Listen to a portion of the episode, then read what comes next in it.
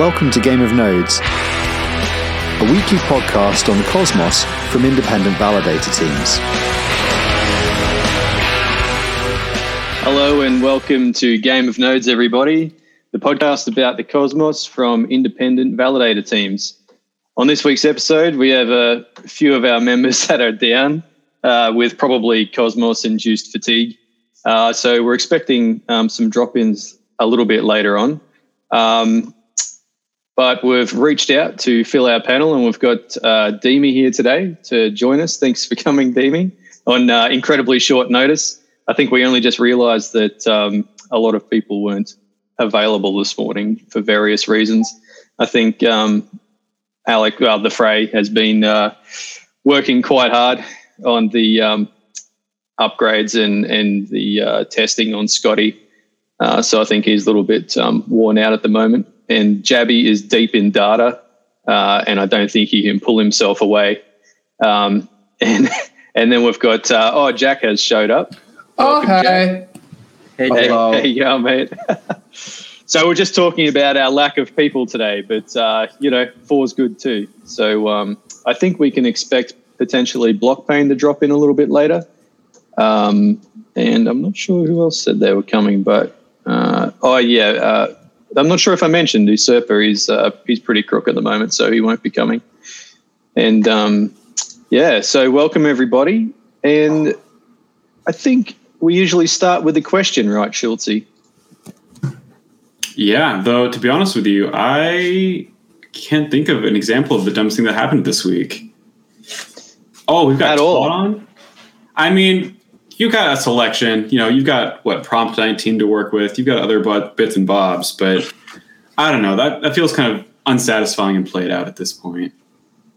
Yeah, I think uh, I don't really like to talk too much anymore about the old prop 16 and all the subsequent props. That stuff's just going to play it play itself out. Yeah, the We, troubles. we should we should just start calling it the troubles. I, I like that better.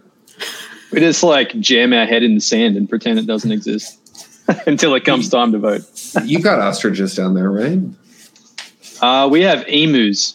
Emus, Yeah, tasty, tasty little, tasty little fuckers. I do like emu jerky. really. I've never, I've never partaken in uh, emu jerky. I've only seen that they chase people, and it doesn't look like fun. So I try to avoid that. No, uh, I'm loosely So- aware of Australia going to war with the emus, but that's about as far as my knowledge goes about it.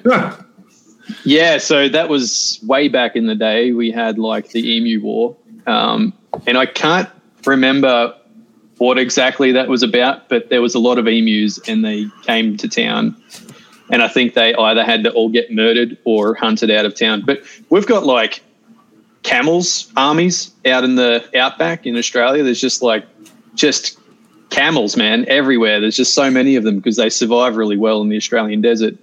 And in um, droughts, like when there's no rain for a long time, they uh, all decide to go to town, and uh, that can get quite um, bad as well. So, so uh, Jack, what is the the dumbest thing, or you know, something notable for, of that you've seen in the cosmos this week? You got anything there? add? I mean, I'm just if you see me looking down, I'm trying to submit a proposal to Crescent so that I can claim the rest of my airdrop. Um, so if you're asking about real dumb things, that that's probably one of them.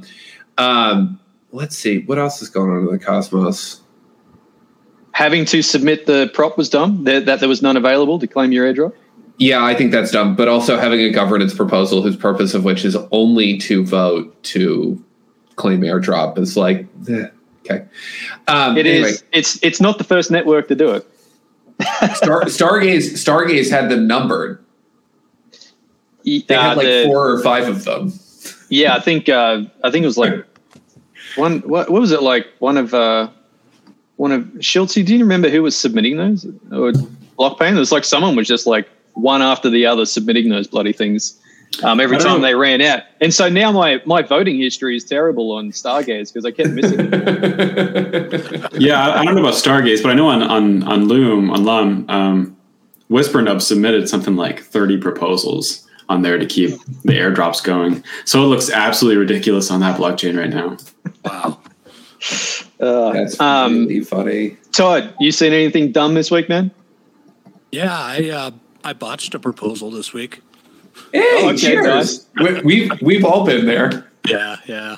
So, yeah. So, what, what what were the particulars of this proposal? Oh yeah, you know, we, we just wanted to raise the minimum proposal fee on uh, Cerberus, and uh, um, the description didn't match the uh, the actual parameters because we decided to change it at the last minute, and was, Oh, that was the uh, the hundred million versus the hundred and fifty million. Yeah something or ten versus fifteen. Yeah, I, I saw I saw someone else who botched a, um, a proposal where uh, I think they meant to say the word million a few times, but said the word billion instead. Uh, and do you do you know what I'm talking about, Schultze? The- I can't remember. What, maybe it was Cerberus as well, or I think that is Uh, Cerberus. I think it was for the osmosis uh, matching external incentives, where Cerberus meant to put like 1.75 billion total, and instead added up to something like, oh, I don't know, like 800 billion or 500. something. 500 and uh, 750 and one Yeah, yeah. billion. yeah, that one Yeah. wasn't me, thankfully. Uh, Todd, you're you're in good company. If you go look at the Cosmos Hub, we have a few. I remember Zaki and I put up a few failed proposals. I was just looking at the vote history on Mintscan, and uh, there's proposal number two, atom transfer enablement, which got fa- which failed because we did it wrong, and then proposal number three passed, and then we have a Cosmos Hub three upgrade proposal on there. Um, and my absolute favorite one is there's upgrade proposal A, upgrade proposal B, upgrade proposal D, and upgrade proposal E. And if you will notice, um, only one of those actually worked. So uh, the first time we tried upgrade proposals in prod, we had, we had to try five times. I remember that. I felt like Oh, such man. an idiot. It was uh, not a fun couple of days of work. that is a little bit out of control. Yeah. Um, oh, someone's like, uh, yeah. So, Dimmy, uh, do you have anything uh, dumb that you've seen this week? Uh, no, nothing particular comes to my mind. No? All right. Uh, I'm usually the same way. I'm like, oh, man, it's like on the spot. I can't remember anything. But He's- this week, He's just like living that cool hacker house life. He's just like yeah, man. deep in it. Stakefish hacker house. Yeah, I'm closing closed here a building, so I I can I see keep the- imagining that I'm there. reflection. Yeah, it's nice. Every time you post pictures, I'm like, oh fuck, that looks great. Yeah, look at that. Ah, Where's it that at? don't dox yourself. Palm Springs. Palm Springs. yeah, Somewhere in it's Palm Springs. Okay, okay. I'm not a huge fan of Palm Springs. You don't want DGens knocking on your door, man. Can I, can I see the pool?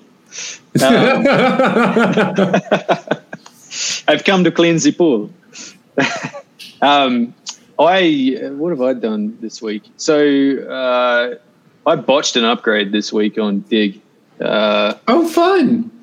yeah, well, so I te- I tend to not um, do the copy paste when I do upgrades. I tend to like type it in.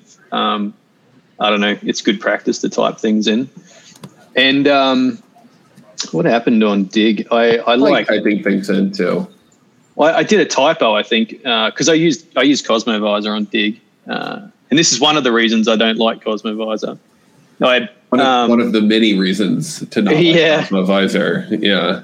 you get like sniped all the time with uh, Cosmovisor. But anyway, so I was I had planned to be out that day, and no one else was available, so I did a um, uh, you know, so I pre-set up the upgrade, but I had a typo in the bloody um, directory, and uh, so when it came time to do the upgrade, obviously couldn't find the binary and freaked out. Um, but I was able to get to a terminal and repair it before we had uh, all the votes to start up. So I, di- I didn't miss a block, but I still botched it. So that was pretty dumb. Perfect.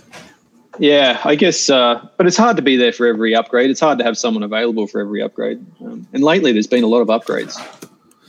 It is. Uh, this is like one of the reasons why we're trying to hire at Strangelove is to make sure that we don't have to have some kind of on-call rotation. Um, yeah, that's a tough one. Wait, hold on. What do you mean? So you don't have an on-call rotation? How would you get around that? How would you get around that? I mean, we do have an on-call rotation right now. There's like two people on the validator, but generally, um, because like all of the uh, all of the time, like the the slashing times are like 18 hours. I don't wake myself up if our validator's down. I'll like wake up and I'll be like, oh, it's been down for eight hours. Like, uh, okay, time to recover the validator. So this is why we don't do it on call rotation, Chelsea. okay, I'm picking up what you're putting down.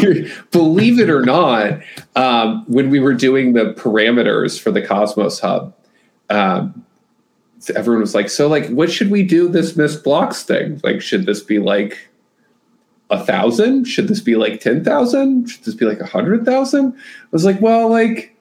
What's a short amount of time that allows somebody to like sleep for eight hours and then wake up and have a reasonable amount of time to recover the validator? We're like, somewhere around 18 hours. We're like, ah, great, cool, good.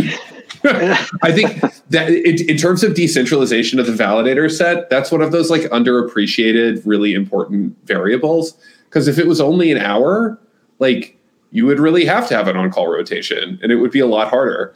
Um, so yeah, that's that, that's how we do a shelf save. yeah, it's not so, so bad. Uh, validator, twenty-eight percent vote power, right?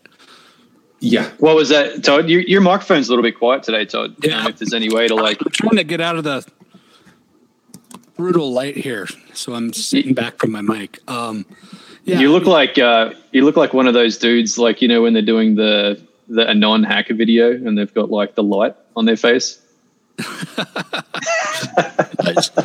um, yeah, I mean it's it's it's all fine and good unless you've got a validator with you know 28, 30 percent vote power and they go down for 10 hours. That is true. I, I, I wish we had that problem with Strangelove one of these days. or yeah, you do an upgrade and you're sitting there waiting for someone with two two people with 20% to like show up when they wake up or whatever. Upgrades are uh, the only time where we need to really have like strong coverage. You know, how do you guys like do you guys use a we've got all of our Discord alerts filtering into like a common Discord channel for that. But I find there's still like you kind of have to surf the channels and kind of keep up with things because you know it's governance and how are you guys Kalpa Tech? Days? Kalpa Tech, Cap- it's great. Kalpa Tech, he does uh, a great job. Shout out Adriana. Yeah, Shout out that uh, I just started using not long ago their um, their Discord, uh, not Discord, their um, Telegram bot to uh, keep a track of Gov proposals. So basically, every time a Gov proposal comes through, their bot picks it up and spits it out into your own personal channel um, in Telegram. Pretty handy.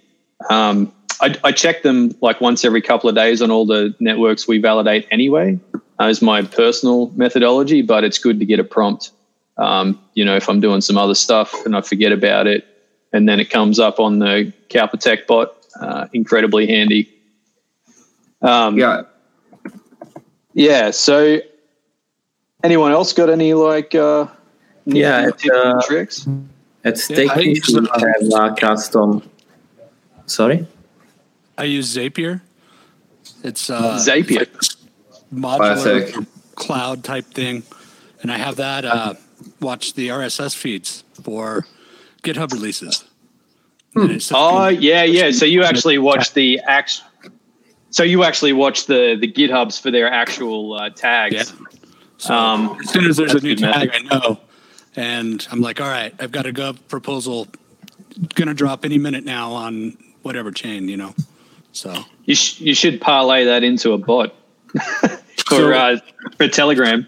I was doing that uh, using Panic, which is which is for Telegram, and I found that to be kind of unreliable. Sometimes they just post tags whether they mean for it to be the next release or not. So it became one of those things where, like, I started paying attention to it, but there's so much basically false noise that I almost immediately started ignoring it. Probably within the first month of it, setting it up. Same if you're anything like Juno, you would have like a thousand tags before we actually do a release.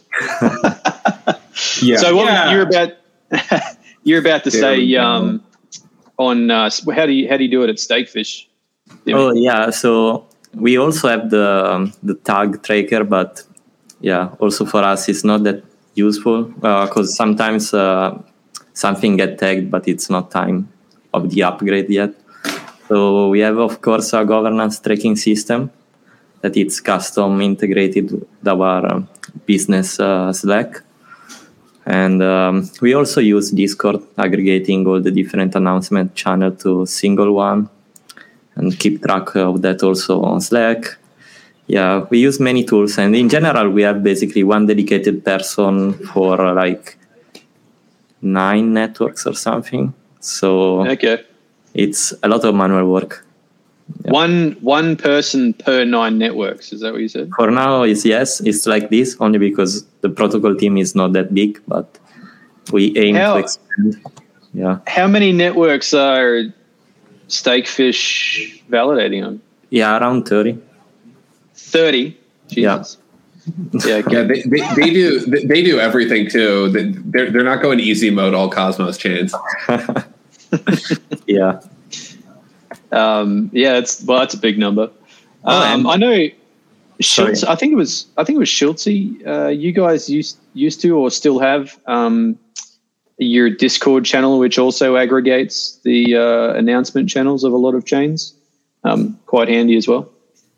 Honestly, uh, I think that's a good idea to start, but with how many channels there are on there now, again, it just is basically completely turned into white noise. Um, and some of the networks I don't even we don't even validate on, and so again, it's just one of those things that notifications pop up so frequently that aren't necessarily worth following. That again, it's just something that comes in, then like meh, mark red, move on. Man, there's like so many bloody everyone um, tags. It's just so annoying that I think you should just you know not do that. If people are subscribed to the channel or haven't muted the channel, and you know they obviously want the notifications but why have it it's a notification channel. Don't like add everyone every time you do a bloody notification because then you just wake up in the morning to a thousand notifications and you're like oh god. Don't know don't have four hours to read all these. Yeah exactly right. And the funny thing about that is that zach from easy stake and i actually got into it once over me using add everyone because there was a uh, a Genesis that was happening, and like half the people got their Genesis wrong because I was just reviewing them. And I had everyone. I was like, "Hey, everyone like got this wrong. You you basically all need to go in here and fix this."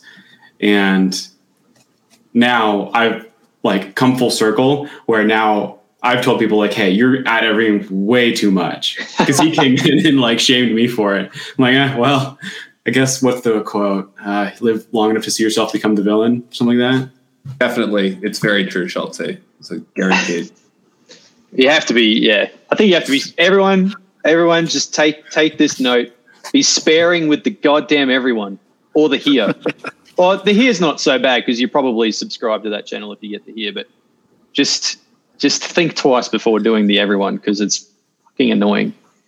Um, and I got chipped once for doing the everyone back in the day, and I don't think I've had everyone except for maybe one or two emergencies uh, since. But um, yeah, man, it's like it's just too many. So uh, can kind of parlay into what we were going Jesus what what we're going to talk about today.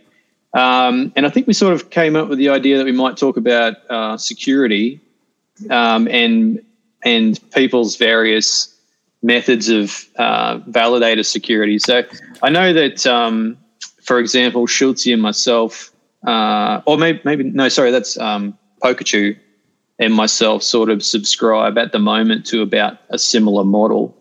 Um, Schultz, I'm not sure what you're using, and I can almost just assume that um, Todd uh, is using sentries, and um, and Dimmy, well, Stakefish would have probably sentries for every chain. And Jack is a Horcrux man, as far as I can tell. So we've oh, all got we, we are we are all Horcrux all day here at Strangelove. we are we, we are all, all, all in on. Uh, where did you guys go? Oh no, I lost you. There you are.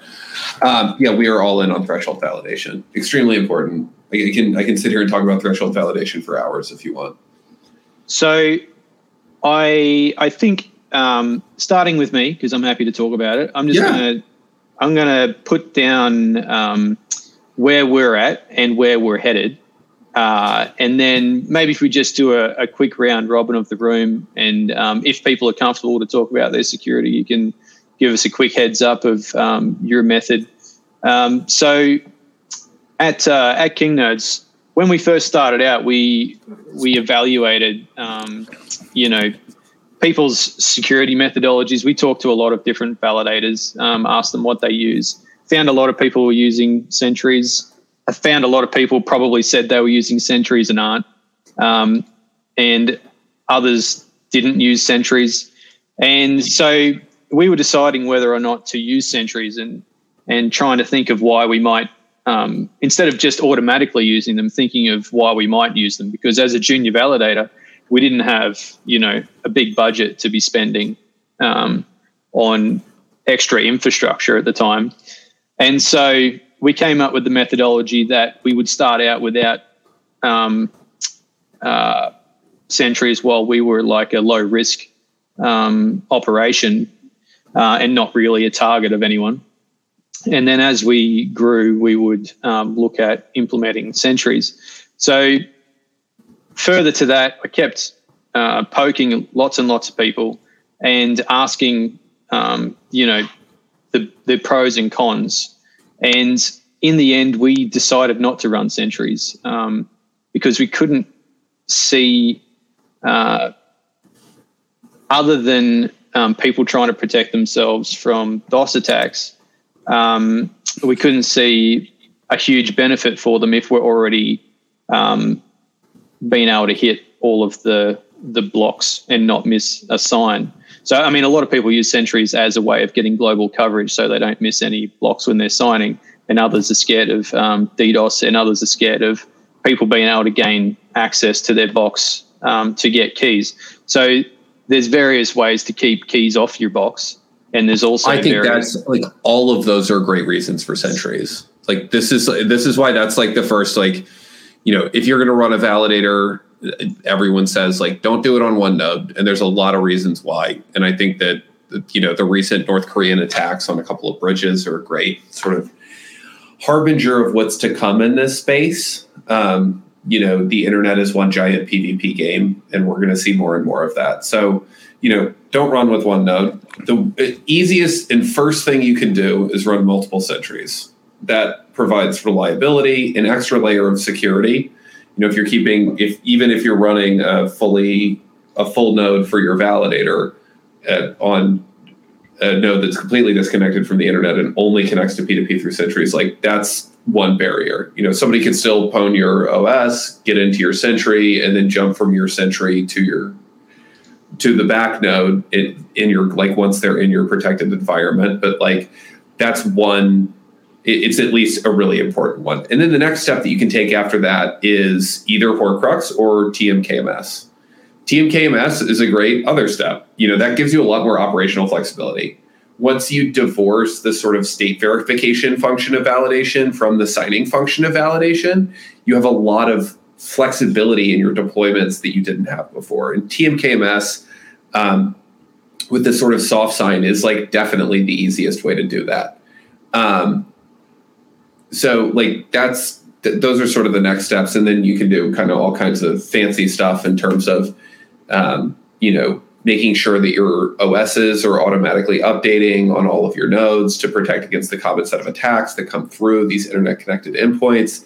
Um, you know what dimi just led for the last juno thing security upgrades for the individual chains are extremely important. You know one thing that we as validators don't talk about a lot is those upgrades bring in new versions of Go continuously. They bring in new versions of the underlying HTTP libraries that often fix critical security vulnerabilities that would allow an attacker to get into your Go process, break out of that, and then into the host beyond that. Um, and, you know, like many of these things, if you go read security reports of serious hacks, like it's a chain of vulnerabilities that are used to dive deeper and deeper into these systems. So the more and more sort of defense in depth you can put up as a validator operator, the better chance you have um, of resisting some of these attacks. And Horcrux is another one of those defense in depth. You know, right now, if you're somebody who's going to steal some Horcrux keys, you're going to have to get a couple layers into the validator. You're going to end up with these keys, and then you're going to have to write the cryptography to reconstitute the whole key. Yeah. So I'm I'm a huge fan of uh, of where Horcrux is going, and that's ultimately where we want to be.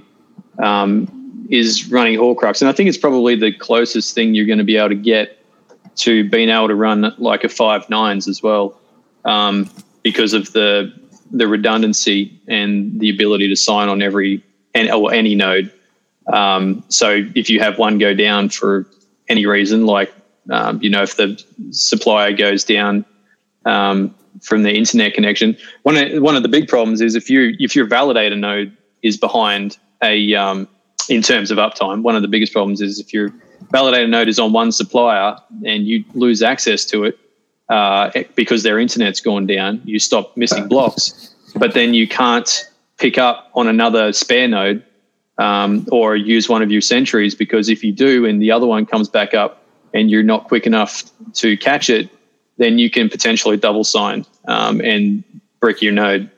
Oh, you brick your validator, um, permajail your validator. So, um, pretty pretty tough situation when that happens and, and you don't have access. So, something um, as you mentioned, Jack, uh, TKMS is a way um, to manage that as well as uh, Horcrux. So, um, particularly around uptime, Horcrux is awesome, and security, Horcrux is awesome, and we can't wait to get onto it.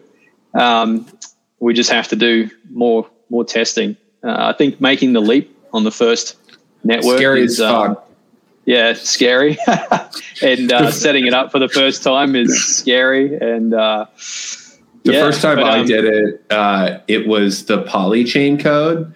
So it was like there were zero guardrails on that thing, and it wasn't even really tested. Like there were no tests. Like the polychain team handed it to me. They're like, "This is what we run. Like if you want to try it, go for it."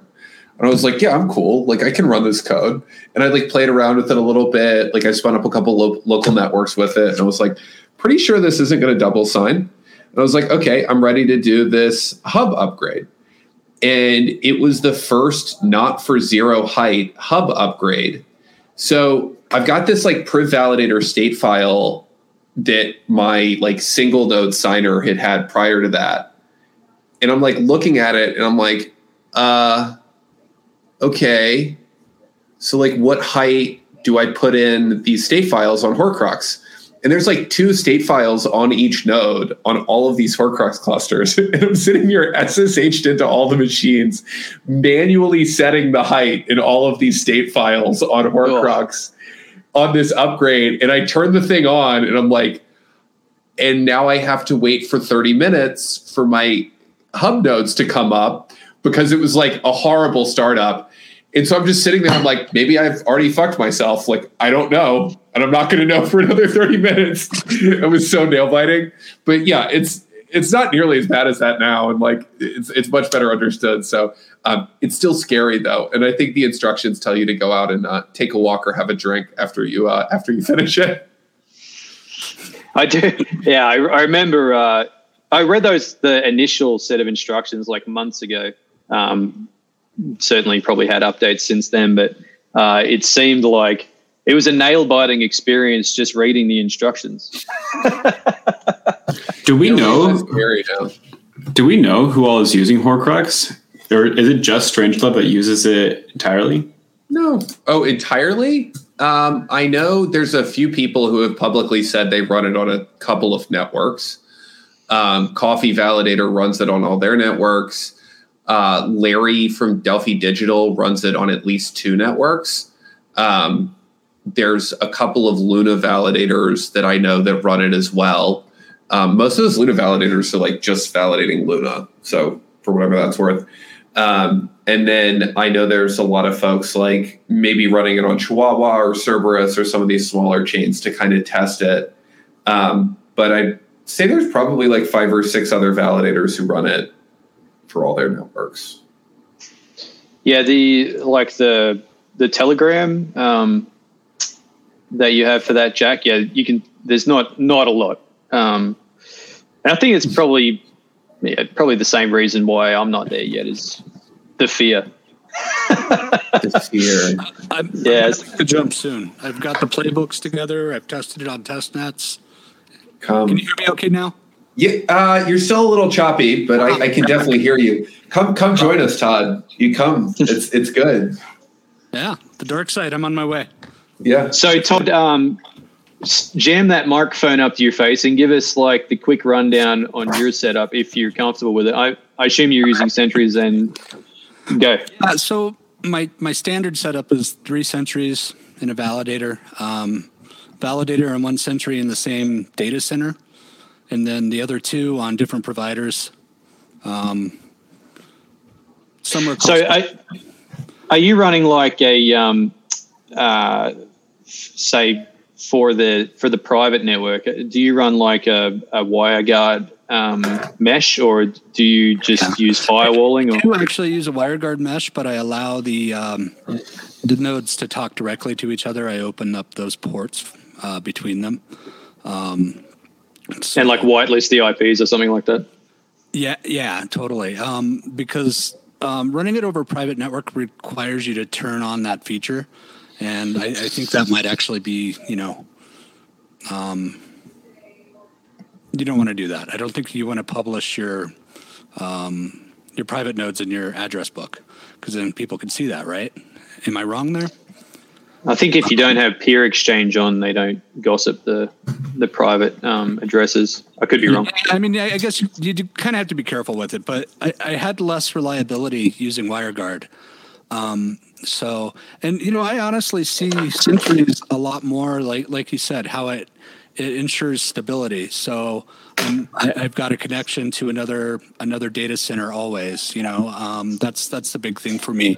And you, you were mentioning earlier about how uh, you, you see downtime in a at a data center. They fuck up their BGP table and it's offline, right? Well, one way to help with that is um, I always configure my uh, validator node to connect out on IPv6 and my sentries connect in on IPv4, and that's saved my ass on a number of data center outages. You know, because usually the network goes down for IPv4 or IPv6, but not usually both, unless it's a hardware thing. So that that helps a lot.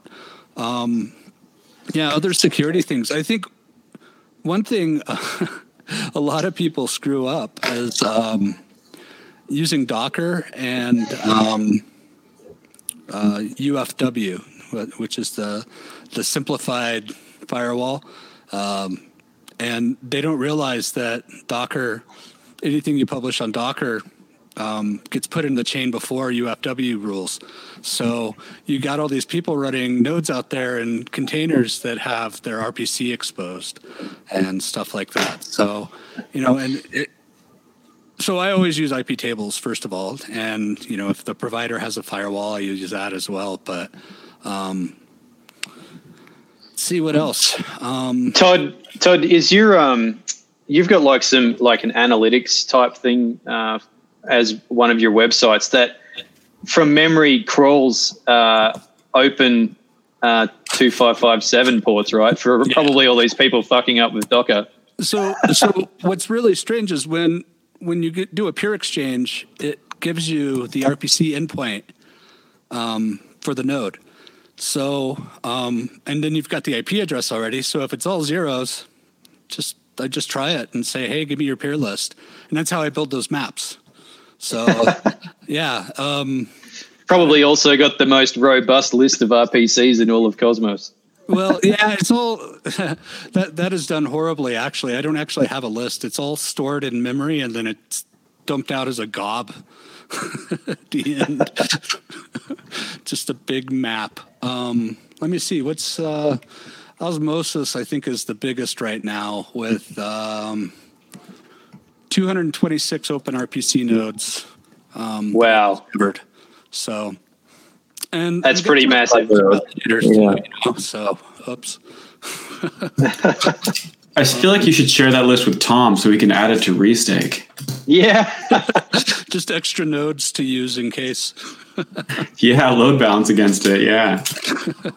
Yeah, imagine that. Just uh, getting taking everybody's open RPC and just load balancing it with like a smart balancer. It'd be like, and then just you know, that's that's the network's uh, uh, big RPC, super super distributed. It's honestly really not that bad of an idea. Like if you're doing it for not bad things like restake, then do it. Let's just do it. Testing purposes. Yeah, yeah. Dimi, what are they doing over at uh, Stakefish, man? You guys just sentry the, the world. Uh, so I'm not sure how much I can uh, share about the Stakefish infra, but yeah, we follow all the best practices. We have remote signers, and yeah, of course, the size of the infra depends also on the network we are going to validate and how much is uh, delegated to the validator itself. But yeah, we always have a base layer of security that follows all the best practices, and maybe for some more like bigger networks, we also have uh, some extra. One one thing that I'm not sure um, if anybody else is using is the relayers, and I'm not speaking about relayers of IBC, but relayers between sentries and uh, validator. Uh, I'm not I'm not sure if someone is Oh. still using that or. Uh, I know a couple people. What Yeah. what was that question, Dimi? basically Oh, in This is some the next level shit right here. Yeah, it's basically an, another layer. So you have uh, the sentries that are connected to the world the relayers that are connected only between the sentries and the validator and then you have the validator itself. And um, it was quite a common thing in the early stage of cosmos hub. Right now i'm not sure how many people is still doing that and i'm not even sure uh, if it's like useful or not I mean, it's it's it's another layer of of defense. course yeah Yeah, I know Polychain was. I think Occlusion still does. Anyway, And what about um, Dimi validator? My validator, yeah, I also follow the best practices. I have uh, sentries almost everywhere I validate. Uh, yeah, except one network, I'm not going to tell you which, but it's like not profitable. So one node is more than enough. And uh, So do you do you try to keep those light with um, you know state syncing and stuff like that? Um, so I always use a default pruning. Like I don't like to have uh, pruning everything or to state sync and not have the full history. I'm not going. Even on even on your sentries? yeah, yeah, yeah. I do have default almost everywhere, and I also have some like totally separated node that I use maybe as archive or even more history. Like I don't like to run my validator on. Uh, on some pruned state. I prefer to have all the history. Um, so yeah, this is my setup. All my sentries have default pr- pruning and also the validator. interesting. Cool. Yeah, I actually started bringing up a bunch of archive nodes just for taxes. So yeah, yeah, Todd, you and me both. I maintain full archives separate from my validator on every network I run on, and then I'm only keeping the last state of the network on the sentries. So like real thin. So with um, Jack, with your so you, hang on, sentries, Horcrux. Uh, you sentries and Horcrux. Yeah. So we do uh, our setup. I'll just tell you the whole thing because we've open sourced it and it's publicly available for anyone who wants to give it a try. Um, we use Google Compute um, for our cloud, and we use their GKE product, the Google Kubernetes engine.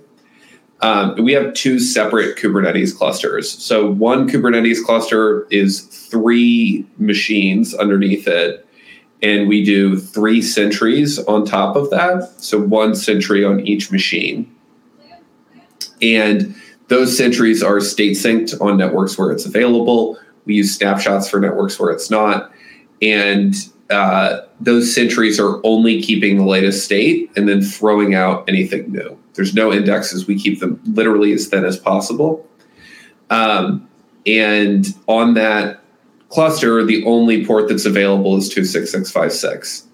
the Kubernetes control plane is private. Everything else is private. The only thing that's open on the internet is 26656. And then we have how dare you not use Akash? I know, Adam. I know. Very not on brand for me. It's sad for me too. Um, and then we have the Horcrux cluster, and the Horcrux cluster actually reaches out to the Tendermint instances to connect. So the Horcrux cluster does not have any open ports. It's an entirely separate cluster, and it's even more locked down than the, the other cluster. And in fact, there's a jump box that's also incredibly locked down. That is the is the only box that has access to the Kubernetes API for that cluster. So we a defense in depth type setup. So you're so you've got your Horcrux swarms. Let me just see if I got this um, understood. So you've got your Horcrux swarm under a couple of layers, and then you've got so when you say sentries, they are all of your nodes um, that can potentially sign. So here's how it works. All three of those nodes are connected to the P2P network. They all are validated. They're all like flagged as validators. We turn that priv-val thing on. And what that does is it opens a port on the Tendermint instance. That port is only available to the Horcrux cluster. So when Tendermint starts up, it waits for five seconds for something to contact it and say, hey, I've got a pub key. Um, and once that happens, then it's connected to the Horcrux cluster in the back. So the nodes start up, the Horcrux cluster sends the pub key to them, and then they know what validator they are. Yeah, when, so it's just was just the terminology between uh, yeah yeah. So so your validators are your sentries essentially. Yeah, yeah, yeah, yeah. Um, yeah, so it's just uh, when because you know the terminology just uh, you know when you traditionally think about what a, what a sentry and what a validator is, and then yeah. sort of mixed together in that um, yeah. in that sense. Yeah, so yeah. you're not having like your your cluster of like nodes that can sign with the pub key from um, your uh, your Horcrux swarm. Then yeah. behind like another layer of sentries, it's the the same thing where yeah. all of them can sign. Yeah. Yeah. Um, I mean, you could, you know, do another layer like Dimi was talking about with the relay nodes. Um, there's a number of things you can do there. You know, I what my thought on the scaling of this is is to do to auto scale the cluster. Also, there's a change coming to the Tendermint priv-val where instead of the Tendermint instance opening up a server that then waits for the pub key request, the priv-val server is going to have to open up a server and Tendermint is going to reach out to that via a gRPC thing. So we're going to be doing that gRPC conversion and rejiggering our architecture a little bit. Um, but yeah, that's the that's how that works. Where was I going with that? I, I had a point there. Well, I, I have two questions. Yeah. Um, one on uh, like is is that pretty cost effective on Google Cloud to do it that way, considering how thin those nodes are on the Kubernetes cluster? And I mean, two, is it is it cost effective? Like we are still profitable on all the networks we run on. I'll say that. make five cents. yeah. um, yeah. Okay. Well, is it really expensive uh, no. in, in, comparison to like a traditional setup? No, I, I, don't think it's crazy expensive. You know, I okay. ran. I used to run them just on raw VMs, and like the price on the the additional cost for the Kubernetes cluster is minimal for Google. Um, yeah that's pretty minimal. You know, what the additional cost is is like on osmosis, we have to run the the pricey CPUs, and you know, if you want to run the expensive disks, then that's like a 10x increase in the monthly cost. I think we're running like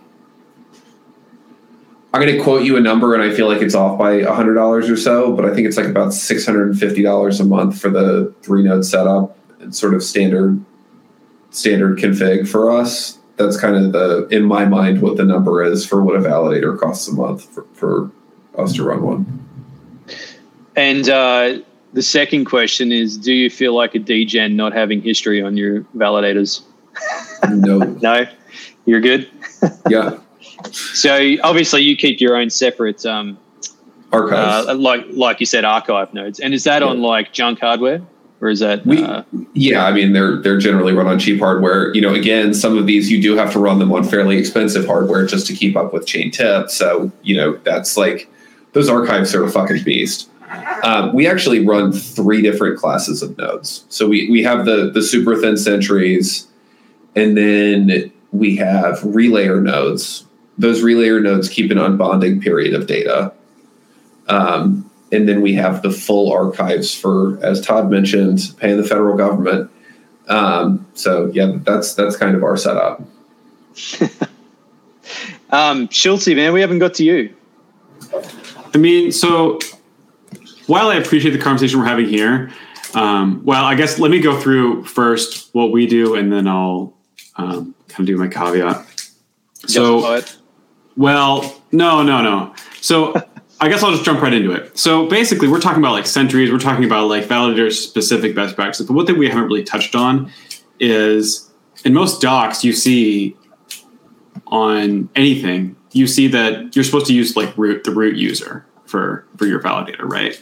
But the reality is, I don't think I don't think many of us that are experienced use root. But a lot of the docs assume you use root, and all docs docs are written for it. Um, and then, It- in order to know, go ahead. No, no docs I've ever written have. All right, that's fair. but most that you encounter do because if you then add in the complexity of saying, okay, you should have this user created, then it just adds one more layer of complexity to creating the docs. Um, but I think that I think it's tough because a lot of the validators that spin up are still using root and they don't know to actually turn on even their UFW settings as the very base level of protection, right? So there's just two things that I can guarantee you fewer than 50% of validators use. One, users, or you could even go so far as to doing it so that users, um, the, the specific user doesn't have sudo access because you could have like you could have it such that a user doesn't have sudo access, it does all the files, and then you like go into root or some other user that has sudo access to that it starts up the the machine itself, right? A lot of people don't do anything like that. They're just using root. They have no firewall settings. Um, now they probably have the benefit of not having their RPC open because you have to manually make that change for most networks to actually open it. Um, but otherwise, like they're open to the world, full stop. And so we're having this conversation about, you know, what best practice are we doing? But I don't think that's the most effective conversation to have to make it the best conversation to have. We're talking like the advanced stuff. We should just be talking very low level stuff. Hey, whenever you start up your machine, one, update everything. Just update your security things, restart if you need to. Great.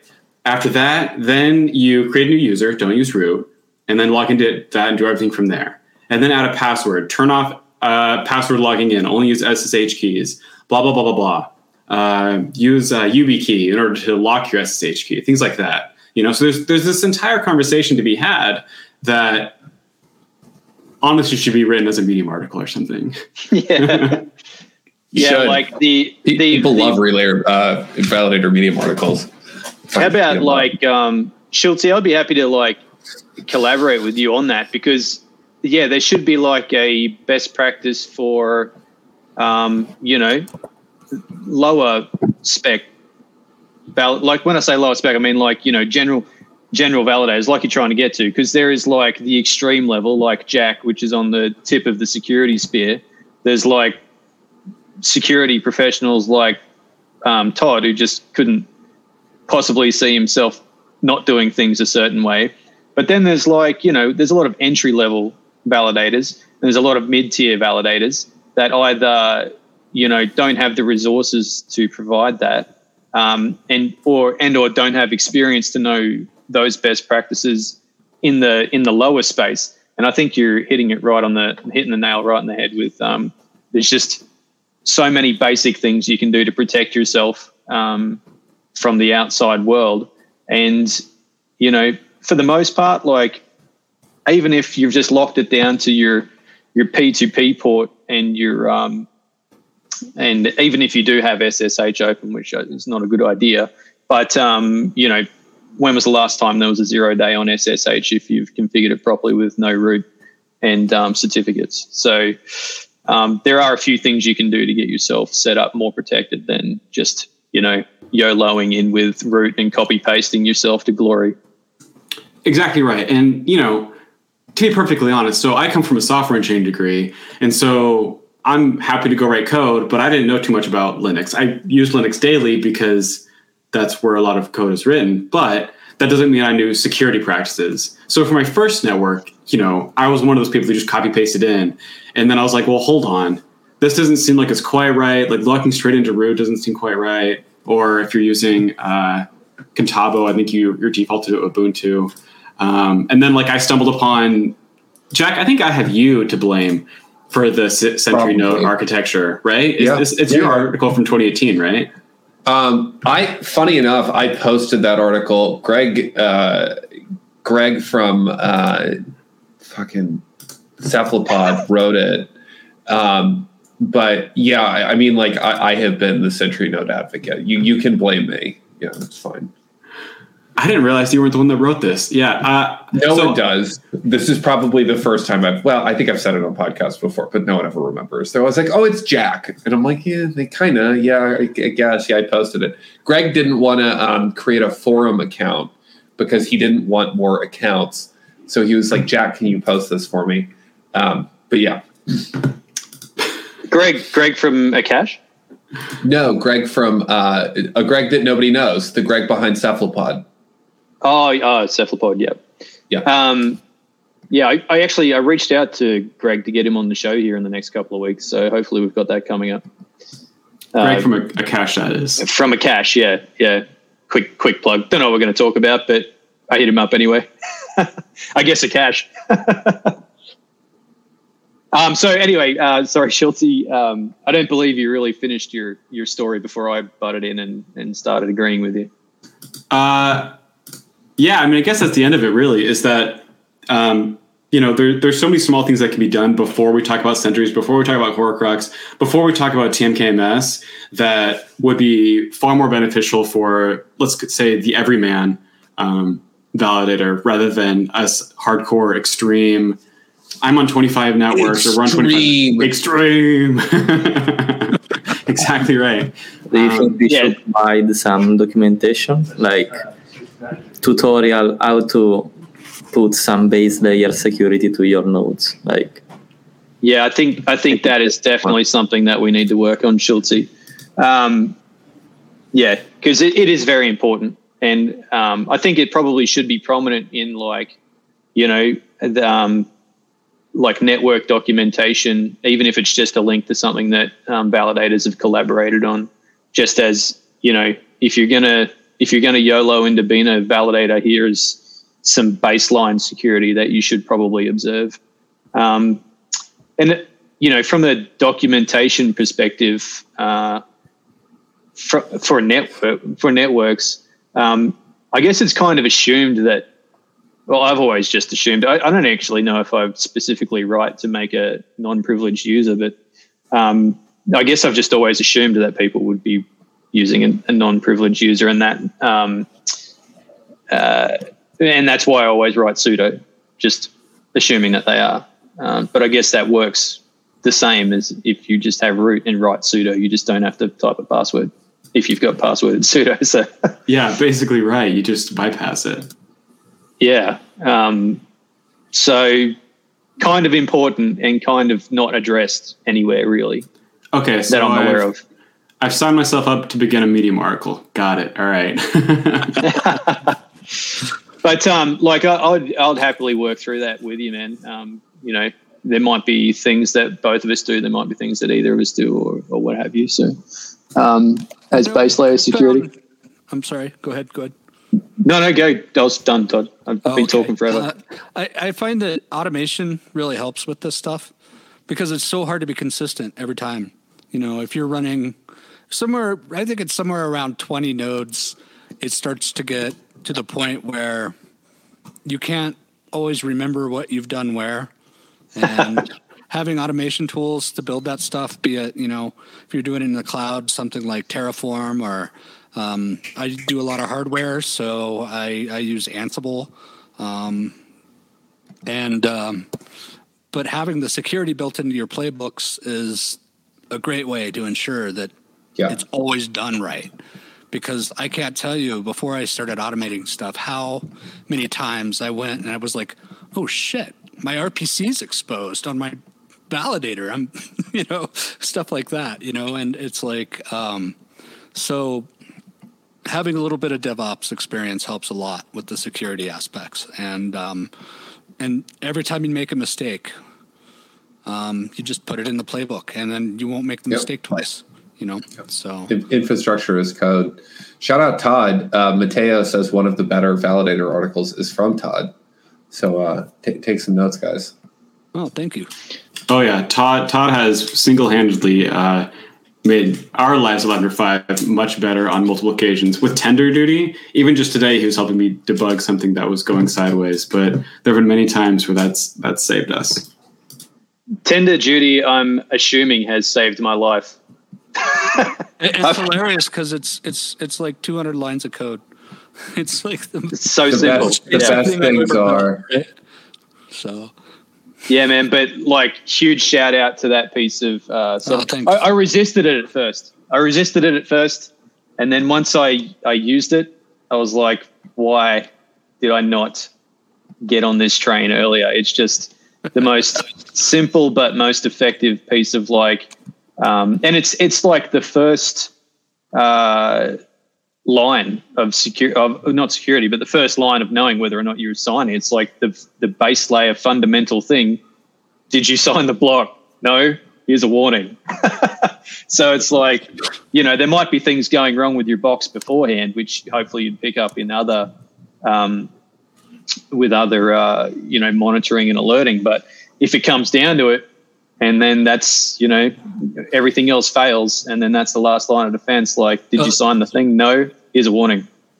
As a validator, you have one job: sign blocks. Sign blocks got to got to keep a key online and secure. That's it. yeah exactly. Um anyway so what if you guys want to talk amongst yourselves for a second i have to figure out where we go Talk amongst yourselves. Well, I mean, the phrase not here to direct traffic. So usually uh, when we stall, uh, he he keeps the things going, but I can't remember what the things are, so I need to go back and look. Do we do we have some fun sound effects? Can you just like can you make sound effects happen? Um, well, last time I made going. last time I made any sound on here, we got like um, what do they call it uh, on YouTube when you get like like band does.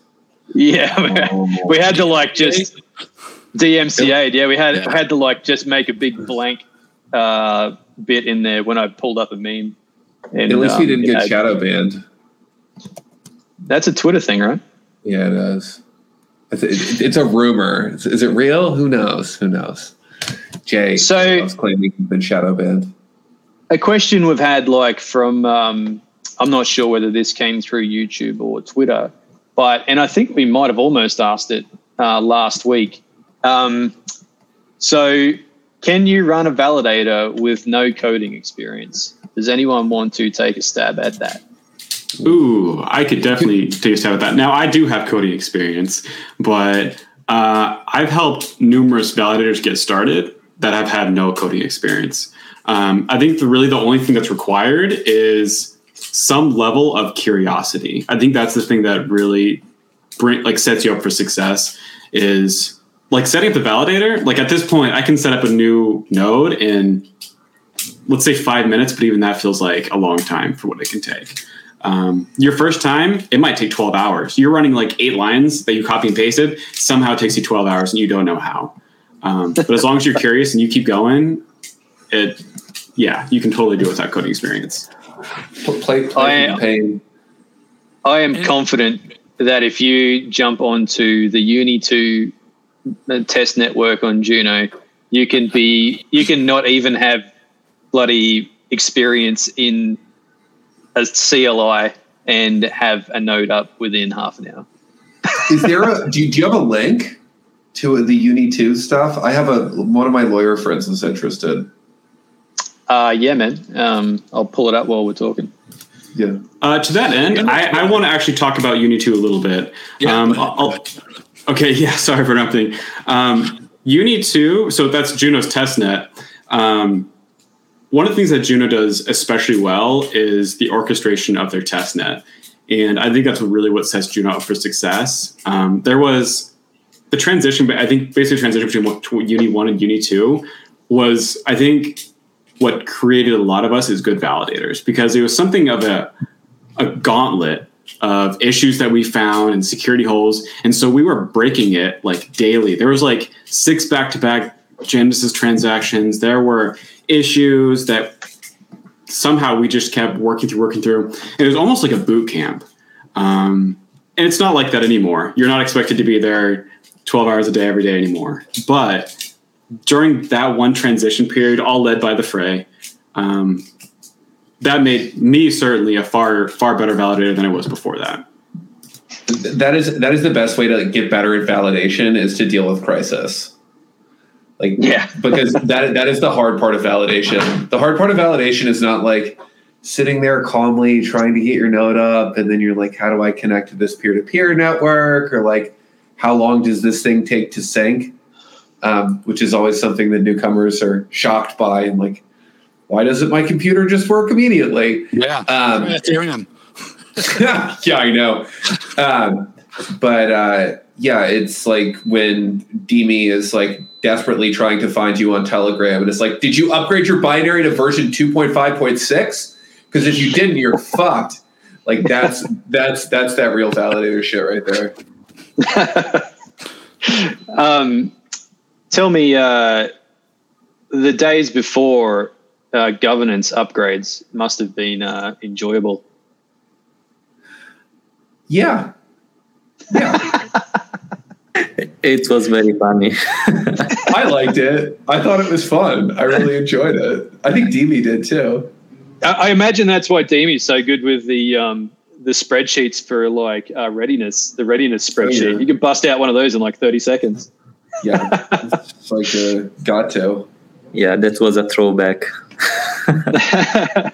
I tell you what is good um, about test networks for anyone who is is looking to like become a validator that watches this or looking for information like how to become a better validator besides the information that other validators put out um, to help new people is that don't if you can help it don't go straight to a mainnet like you know a lot of people YOLO into some um, into some low value main nets or even high value main nets if they can get a gathering. But recommend just jump in and spend a little while at least in a test net because you can do things in a test net that you can't do in a main net.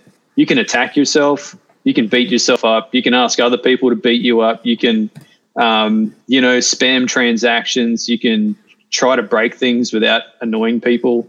Um, you know, you there's just so much more stuff you can do to test your your own skills and also to benefit the network by testing the network. So, if that's if I had any advice for anyone who wants to become a validator, um, play around in test nets, get familiar. Don't just YOLO straight into a mainnet um, because it's not only it's not yourself. Um, even if you are proficient in in like Linux or or whatever you need to run that network, um, you know it's not just your money. Uh, if you get jailed or you you double sign yourself accidentally, um, then that's other people's uh, funds that you're playing around with as well. So Yeah, I mean, some of the stuff we went through on uni was fantastic. You know, killing a network by um, messing up state on a bunch of validators, trying to recover from a bad block.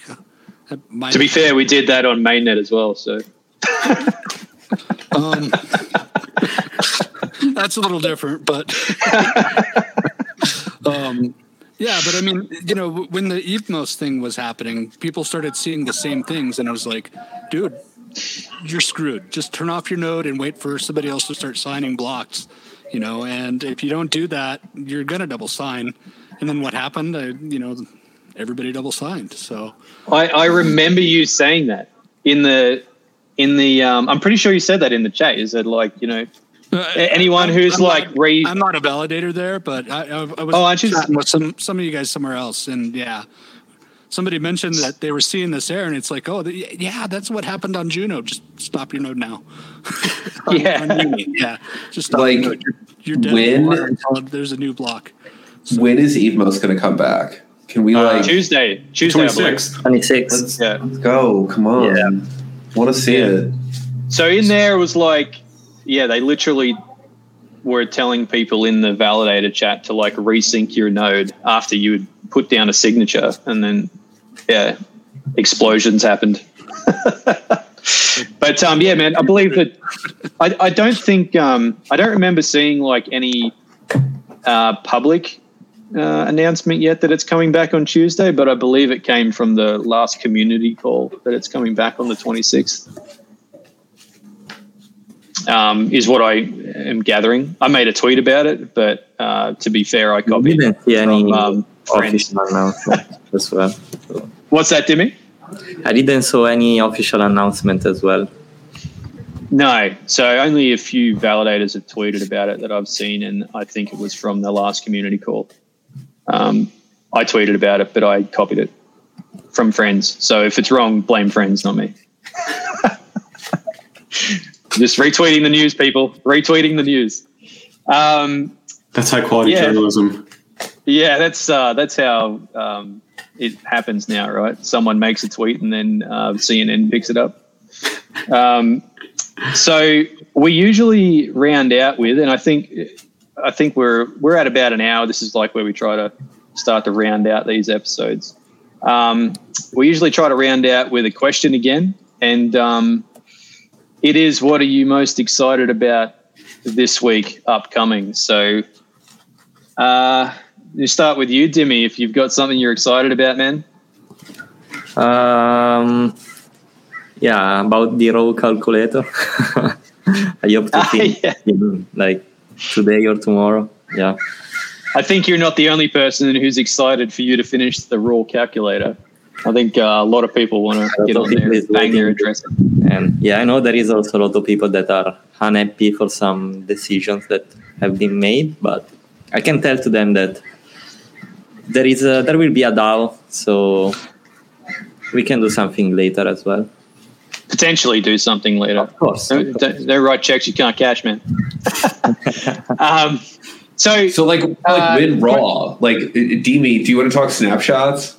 I think He's like, God no, please, please make it stop. It's not good. Oh no! so um, Dimi, uh, Like, is it going to be like uh, he's like i'm just taking snapshots right now i'm like i, I got it on this other screen over here like i'm just snapshotting like we're like, like months of snapshots. guys just snapshots So is it going to be like a just put in your one address and done job? Like you can put in any address from all over the cosmos and it'll just reduce it back to like the hex and then go from there?